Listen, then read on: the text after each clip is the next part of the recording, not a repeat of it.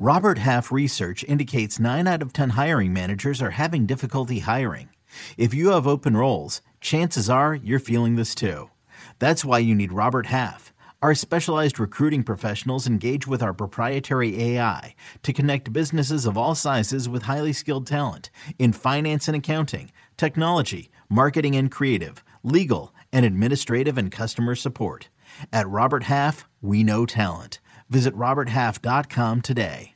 Should you ever set foot outside of the hotel, you will be shot. Don't miss the new Showtime limited series based on the international bestseller. For the last four years, I have been a prisoner. Why are they keeping you here? Starring Emmy Award winner Ewan McGregor. This is the brave new world that you dreamt of. Be very careful. You are still a prisoner here. Everything in this new world comes at cost. This is still my country. A Gentleman in Moscow, now streaming on Paramount Plus, only with the Paramount Plus with Showtime plan. got your week one viewing guide next on Fantasy Football Today in 5. Welcome to FFT in 5. I'm Chris Towers. I'm here with Dan Schneier. We've got three key things to watch for week one. We're going to be doing this every Saturday on Fantasy Football Today in 5 podcast. And let's focus on running backs. Running backs are always a big deal in fantasy football. And I personally think it's hilarious that the Eagles are trolling the fantasy football community with how they're handling their running backs. Obviously, going back to the preseason, if you remember, we kind of assumed that it was going to be D'Andre Swift and Rashaad Penny as the lead backs. Week one of the preseason, it's Kenneth Gainwell and Boston Scott not even playing while D'Andre Swift and Rashaad Penny are out there with the backups. It's been kind of a mess. And then they released their first quote unquote official depth chart this week, and they've got four running backs listed as a starter. So, one of the key things I want to watch this week, Dan, I want to get your thoughts on this. Just how do the Eagles split their RB work? Do they have all four of those running backs active on game day? That's a big question because a lot of teams won't use four running backs on game day. But if they do, are we going to see all four of them on the field? Well, it's interesting because most teams don't have four active running backs. And if they do, those running backs are big special teams contributors, but that's not really the case for Penny, Swift.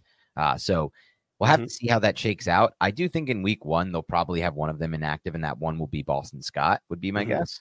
But you never know. And I think it's going to go a long way week one to at the end of week one, a lot of us are going to be like, oh, I should have drafted this guy higher. Oh, I didn't draft this enough of this guy. Um, because I do think there will be one lead back. My guess is it's going to still be Penny. Mm-hmm. Do you do you have any interest in starting any of those Eagles backs? Good question. As a flex, I could talk myself into Penny, I guess. I don't even know if I feel fully confident in that though, Chris. So I could see Penny more... being inactive. He's the one know, who doesn't contribute in the passing game, doesn't contribute in special teams. That that's that's a tough one. He's also the one who could replicate what Miles Sanders oh, did. Oh, absolutely. That's the thing that's confusing. Yeah. So I think we have to wait and see on this one more than any of the others. All right, and then the next two are kind of similar. We'll start with Breece Hall and just the Jets running backs, Breece Hall and Dalvin Cook, both coming off off-season surgery. Breece Hall for that torn ACL, Dalvin Cook for a shoulder. He also just didn't get into training camp until very, very late. Him and Breece Hall actually started practicing right around the same time. I think there's a chance we see Michael Carter out there this week as the the Jets try to limit Dalvin Cook and Breece Hall's uh, usage, but – one, would you use either Breece Hall or Dalvin Cook this week? And two, what do you expect to see from that backfield? Yeah, tough matchup against the Bills. I would mm-hmm. use Dalvin Cook this week. I think it will be a light week for Breece Hall, but I think eventually in Nathaniel Hackett's system as the coordinator and with Robert Saleh, who already has proven over his years with the Jets that he wants to use a lot of backs, it's going to be a multiple back system, similar to what mm-hmm. we saw maybe with Jones and Dillon in Green Bay, that type of thing. With with uh, Cook being more in the Dill- Dillon role, and um, obviously Hall being more in the in the Aaron Jones role. So that's how, kind of how I see it shaking out as Hall gets healthier. Yeah, I agree with you. If you have to use one, I think Cook would be the one to use this week. Just feel a little more confident in him getting a little more work. But I'd be surprised if either of these guys was over 50% snap share in this one. I think it's going to be a true committee early on. And Breece Hall, you know, this was the thing when you drafted him, right? Like, I guess if you were if you were one of those, you know, sickos like us who were drafting back in July, Breece Hall was going in like the second or third round in a lot of those drafts. By the end of draft season, it was more like fifth or sixth round. And you you should have drafted him with the assumption that hey, this guy might not be all that useful for fantasy in the first month of the season. Now, one guy that I think it might be different, and this is a surprise based on where we were earlier in training camp.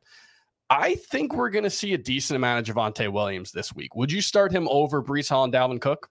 I would start him over those two, and I think just based on what where we've seen the preseason go, and I don't want to go too crazy with this mm-hmm. um, because I know Sean Payton uses a lot of multiple backs. Mm-hmm. That's not going to change, but he will. I think he will be the lead back right away for the Broncos, given what we've seen, and, I, and, it gets me excited about starting him as a flex or even my RB two. Um, the potential there, if he play, if he if he's healthier than you know, if he's back to full strength, is super sky high because he mm-hmm. is an incredible talent, and so and Sean Payton gets the most out of his running backs in fantasy. So yeah, definitely someone I would be starting. Yeah, the Broncos did not really ease Javonte Williams back into action in his first preseason game. I think he had four targets. He touched the ball six or seven times.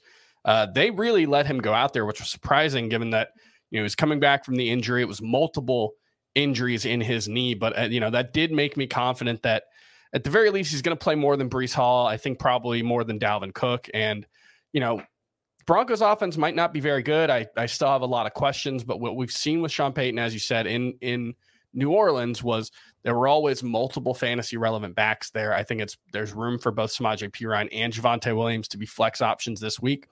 And uh, Javonte Williams' role should only increase as the season goes on. So might be someone who, you know, has a pretty big role in week one and only grows from there. That's going to do it for FFT and five. We'll see you tomorrow for game day. See you then.